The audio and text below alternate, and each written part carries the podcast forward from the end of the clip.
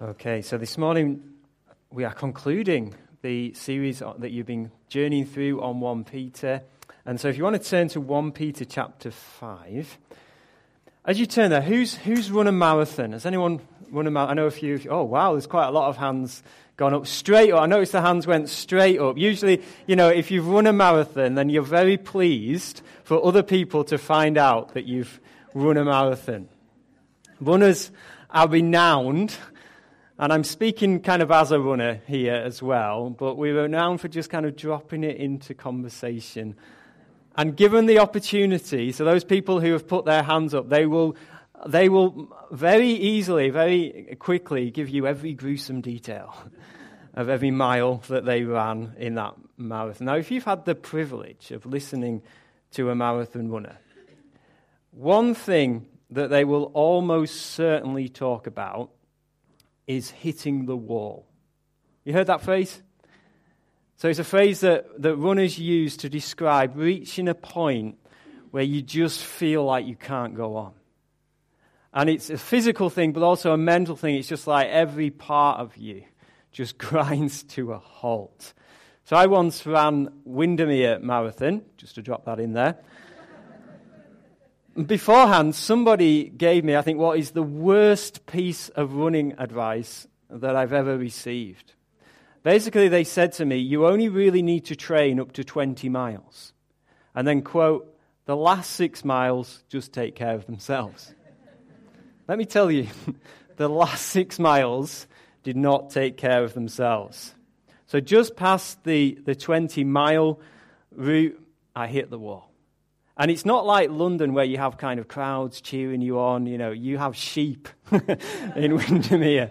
I was on my own, and it was just every step was pure struggle. Now, I'll refrain from giving you any more details.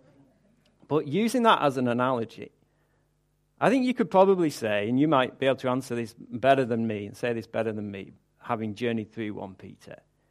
But I think you could maybe say that Peter is writing to Christians who have either hit the wall or they're facing circumstances that mean that they are heading towards it. You've already explored how they were living in a society that was just really hostile to their faith. They were facing all kinds of, of severe trials. And so there was a real temptation to give up. Or if not give up, to kind of just shrink back from the call that God had placed on their lives to live as distinct people in the world.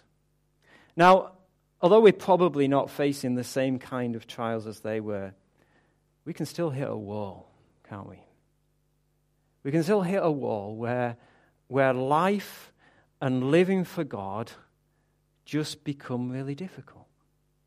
And it's hard to keep going certainly with the same intensity. And maybe that image of the wall fits really well with where you are at at the moment. Or maybe you feel like you're approaching mile 20, it's getting hard, and you're anticipating that it's going to get even worse. Now, as Peter concludes his letter, what he does is he, in a wonderful way, he draws together a number of the, the themes, the kind of the streams that, that run through his letter, the strands, if you like and he synthesizes them to make sure that we've really understood how to keep going when we hit the wall. And so we need to listen, I believe, to what Peter says here. So 1 Peter 5 and verses 6 to 11.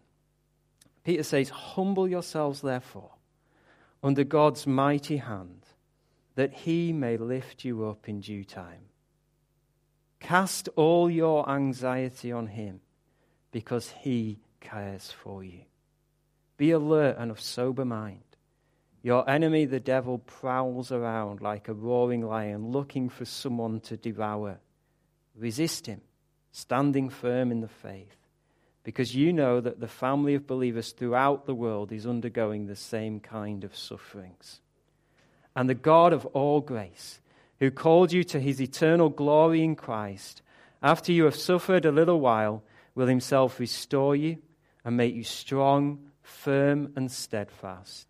To him be the power forever and ever. Amen. Now, I want to focus on verses 6 to 7 this morning. One scholar said that these verses summarize the whole ethic and comfort of the whole letter. In other words, they sum up what Peter is saying about how they were to persevere through trials. But in light of that, you know, I find it really interesting how Peter starts in verse 6. You see, if you were writing to Christians who were under extreme persecution, so some have lost their homes, some have lost their livelihoods, I kind of wonder how would you seek to encourage them? You know, maybe you've done that kind of thing. I know that organizations like Open Doors, you can write letters to Christians who are facing persecution. Maybe you've written letters like that. If so, I kind of wonder, like, what was your main message to them to encourage them? Well, for Peter, it was humble yourself. Let me put it like this if your life is in the pits, and maybe you're, you're holding on to faith by a thread, maybe you're facing just such uncertain circumstances, and Christy or Ian comes to you and says, Do you know what? I think you need to be more humble. I, I, I kind of wonder how you would take that. Why would Peter say that? Well, the key to understanding this, I think, comes in the next word the word therefore. Humble yourselves, therefore. A cheesy thing that preachers often say is if you see a therefore in Scripture, always ask what it is therefore. In other words, what has Peter just said?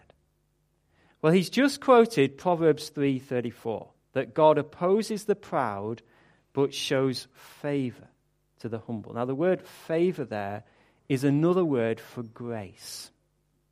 Why does Peter want them to humble themselves? Well, because Peter knows that there's a kind of humility that enables us to experience the power of God's grace to persevere when we hit the wall. In verse 10, I think it kind of confirms this. Having spoken about how we humble ourselves in diff- difficult circumstances, he says, And the God of all grace will make you strong, firm, and steadfast.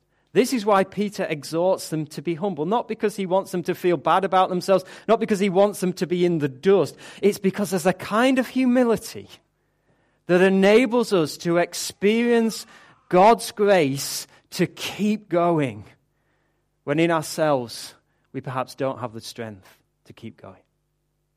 Commentators looking at sentence structure of verse 6 and 7 point out that both of the two statements there are an expansion of that f- phrase, humble yourself. They reveal what it means to humble ourselves and experience God's grace so that we can persevere. And so we're going to look at them both. Firstly, in verse 6, Peter shows us that we experience God's grace as we humble ourselves by submitting to his call knowing that he will lift us up. Peter says, Humble yourselves, therefore, under God's mighty hand, that he may lift you up in due time. Now, this is one of those verses that is not actually saying what I initially thought it was saying when I first came to it. What I thought this verse was saying, and perhaps you as you read it, it kind of seems as though it's saying, humble yourself under God's strength, and then there'll come a time in this life where God will lift you up. So maybe God in some way will vindicate you, or maybe He'll strengthen you. And of course, God does strengthen us when we submit to Him. But this, I believe, is saying something different. Firstly, when Peter says, humble yourself under God's mighty hand, the phrase there, God's mighty hand, was an expression associated almost wholly with the Exodus. It was used to speak of God's mighty deliverance of his people from slavery in Egypt. And so it's a phrase associated with God's salvation. And so when Peter says that God will lift you up, he's not just speaking about strengthening you in the midst of trials, but rescuing, delivering us.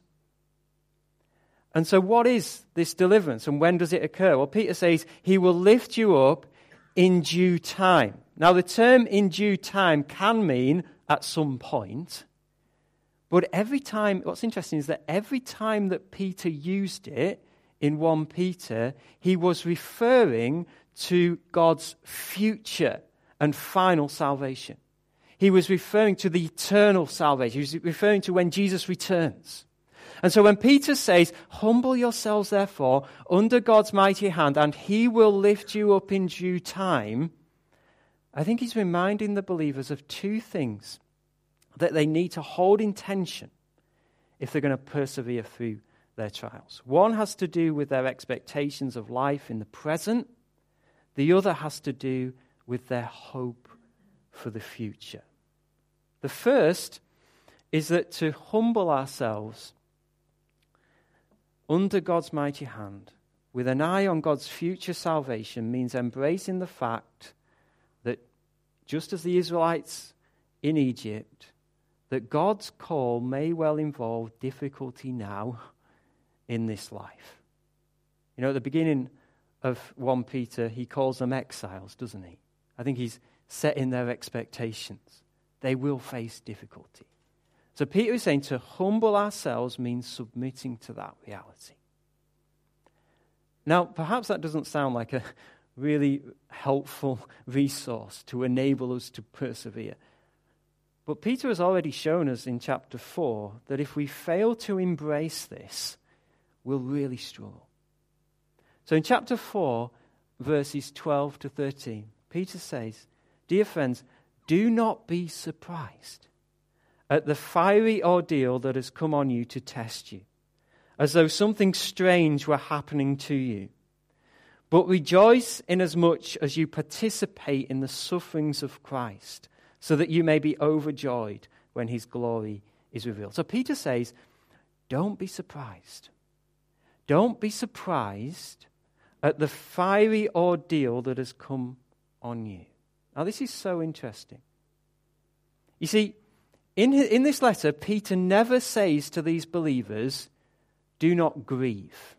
Yes, here he says rejoice, but by that he means rejoice that you participate in the sufferings of Christ so that you may be overjoyed when his glory is revealed. We can rejoice because just as Christ was exalted after enduring suffering, you will also be lifted up. You will share in his glory.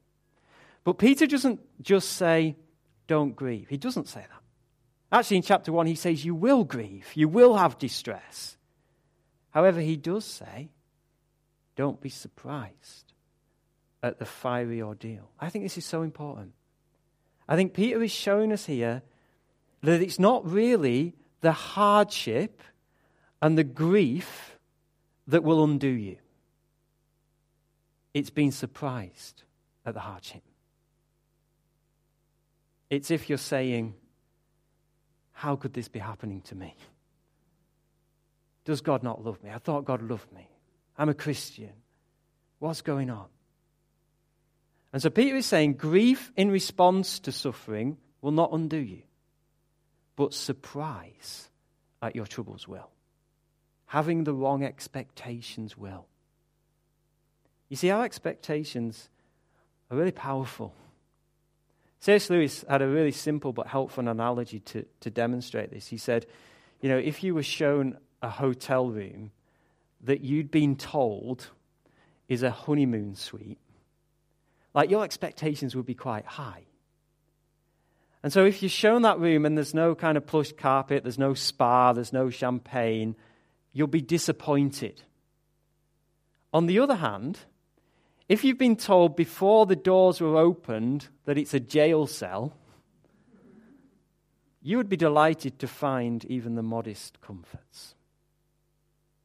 I think sometimes our problem as Christians is that we're expecting the honeymoon suite when the thing that God has definitely promised and said is that we'll face trouble.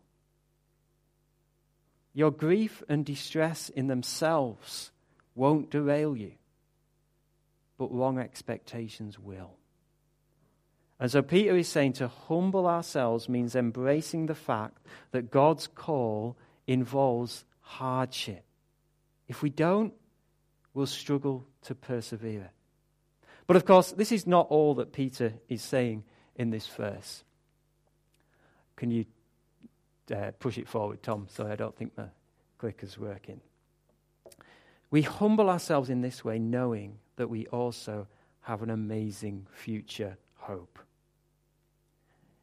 Peter says, Humble yourselves, therefore, under God's mighty hand, that he will lift you up in due time. Meaning, as we've said, the final day of salvation. One of Peter's main focuses throughout this letter is that we have a future hope that has the power to sustain us through the trials. So, D.A. Carson, uh, speaking about hope, referenced the work of a guy called Viktor Frankl, who was a, a Jewish psychoanalyst who'd been imprisoned in Auschwitz. And while he was there, what's really interesting is that he took note of how different people responded to the suffering that they faced. And he noted essentially four different ways that people responded. The first was that people very often became cruel themselves. So even good people, nice people, began to trample others in order to survive. That's how they dealt with their sense of hopelessness. Secondly, others just gave up. So even some of the most optimistic people lost all hope. They'd refuse to get up and get dressed, even though it meant being beaten. They just lay there. Thirdly, some held on to the hope that if they could survive, then maybe they could get back their health or their family or their profession, get back some sort of meaning in life. That was their hope. However, for those who were released, many found that those things were irretrievably gone and they ended up in deep depression. But then Frankl said there was a small group who endured. There was a small group that had a strength throughout. And it was those who had some kind of fixed reference point beyond this world. Something that they held on to that was out of the grasp of death and destruction. For example, it might have simply been the belief that a loved one was looking down on them, who they didn't want to disappoint. His conclusion was that only a hope that suffering and death cannot destroy can sustain us. Now, of course, we're not in a concentration camp, but I think that's so insightful about life in general. What Frankl's research showed him was that if you put your hope in anything finite, then when those things are stripped away, or when you face real difficulty, we don't have a hope that sustains. We need a hope that doesn't die.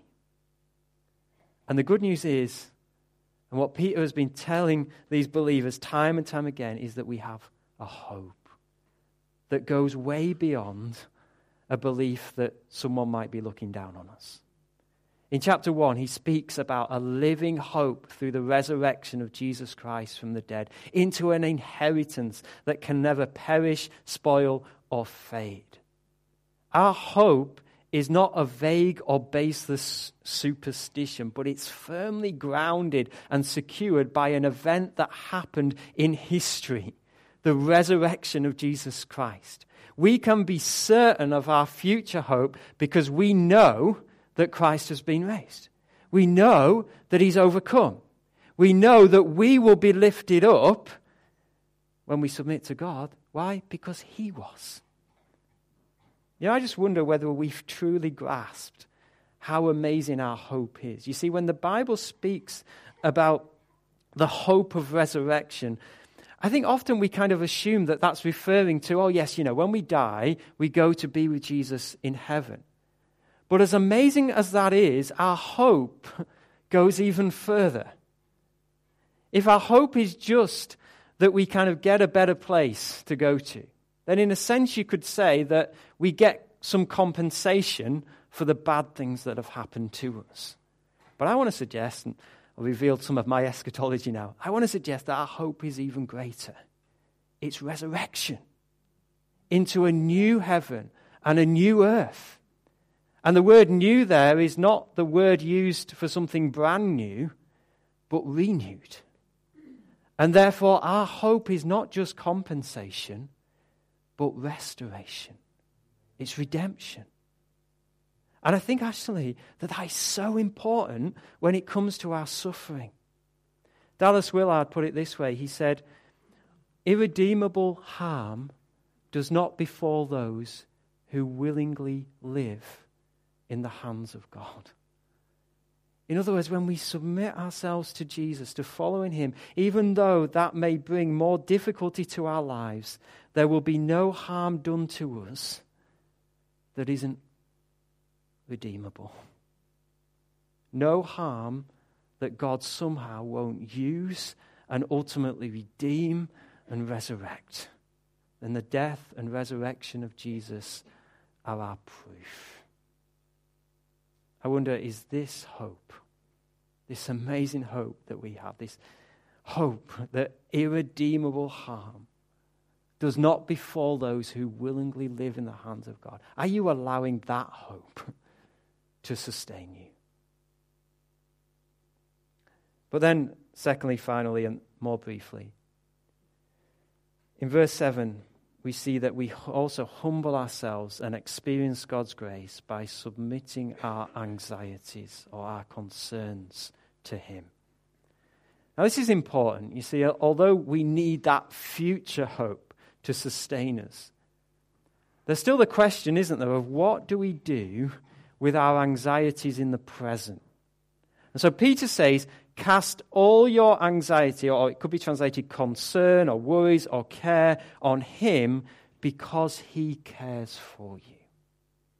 Now, that verse makes a lovely poster, doesn't it? And maybe you've written that, received that, or written that verse in a card. It's a, it's a lovely verse, great verse. Cast all your anxiety on Him. But how does that actually work? You know, that can kind of be easier said than done, can't it? You know, does anyone else lie awake at night at times with just things swirling round in your head? And maybe you, you try and pray about them, but that just makes them swirl around even more. But you know, although prayer is surely involved in what Peter is saying here, notice Peter doesn't just say, pray about it. He tells us to cast it. Now, literally, that means to throw to hurl it. The only other time in the New Testament where this word was used is in Luke chapter 19, where the disciples, it says, threw their cloaks onto the colt that Jesus then rode into Jerusalem. And I think probably that gives us the correct image. Notice Peter says, cast all your anxiety on him. So this is not just bring your troubles before God, this is throwing them on to God set them on his shoulders for him to carry. I think, partly at least, it's an acknowledgement that my problems are actually not first and foremost my problems. But because I'm his, they're God's problems. And so it's about releasing them to their rightful owner. Of course, that doesn't mean that we don't have responsibilities into those problems, but ultimately it's about seeing them as His. And Peter says we're to release them to Him. Why? Because He cares for you. A literal translation could be cast your anxiety onto Him, for to Him it matters concerning you. I love that. To Him it matters concerning you.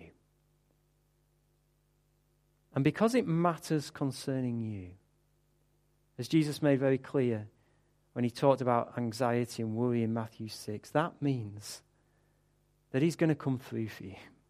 He's going to provide for you. He's going to sustain you.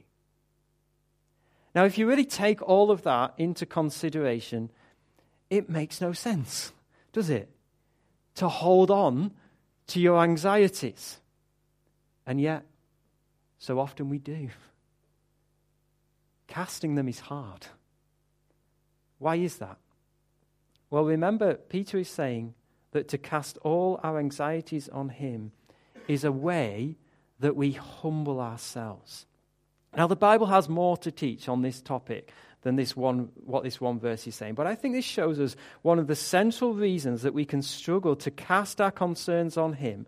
The reason that Peter is highlighting here is because maybe actually we don't want to fully let go of our self sufficiency.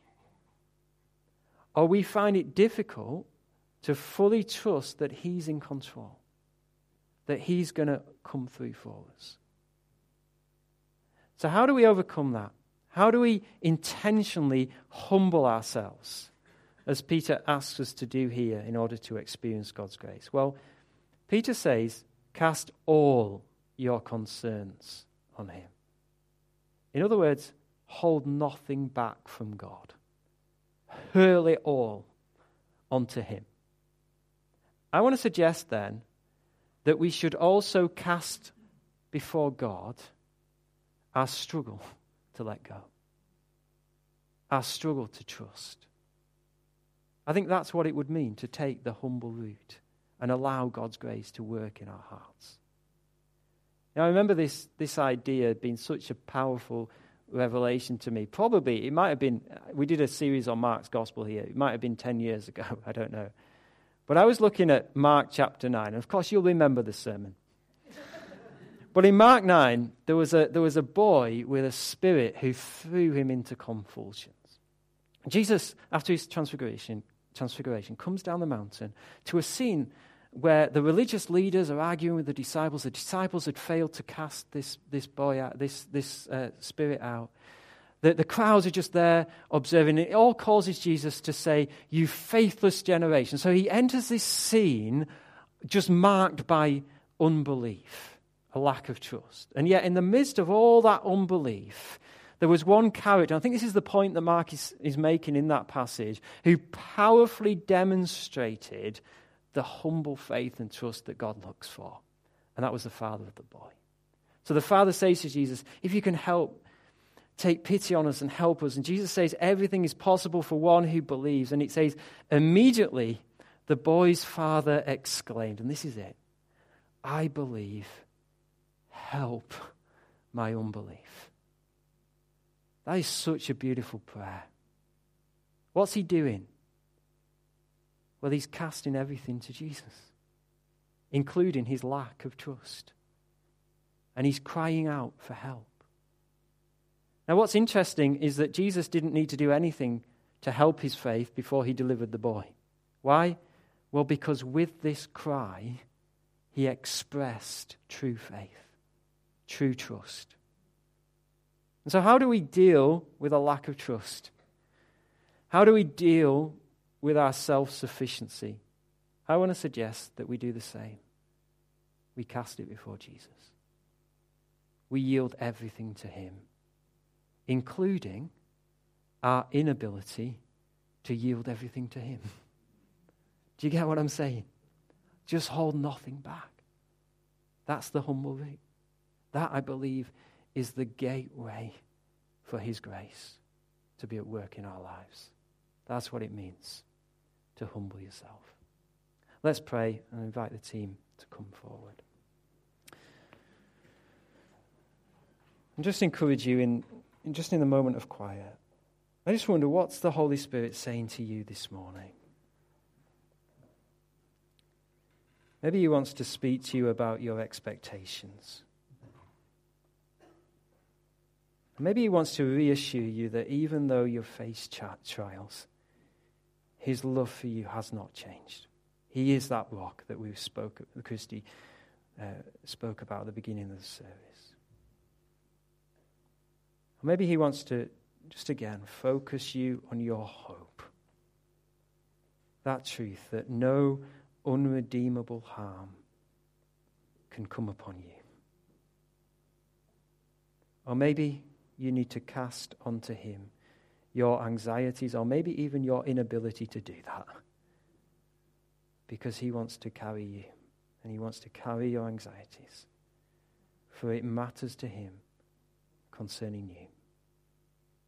Lord, I simply pray that as we humble ourselves, as we open our hearts to you, that you would minister to us by your grace. Amen.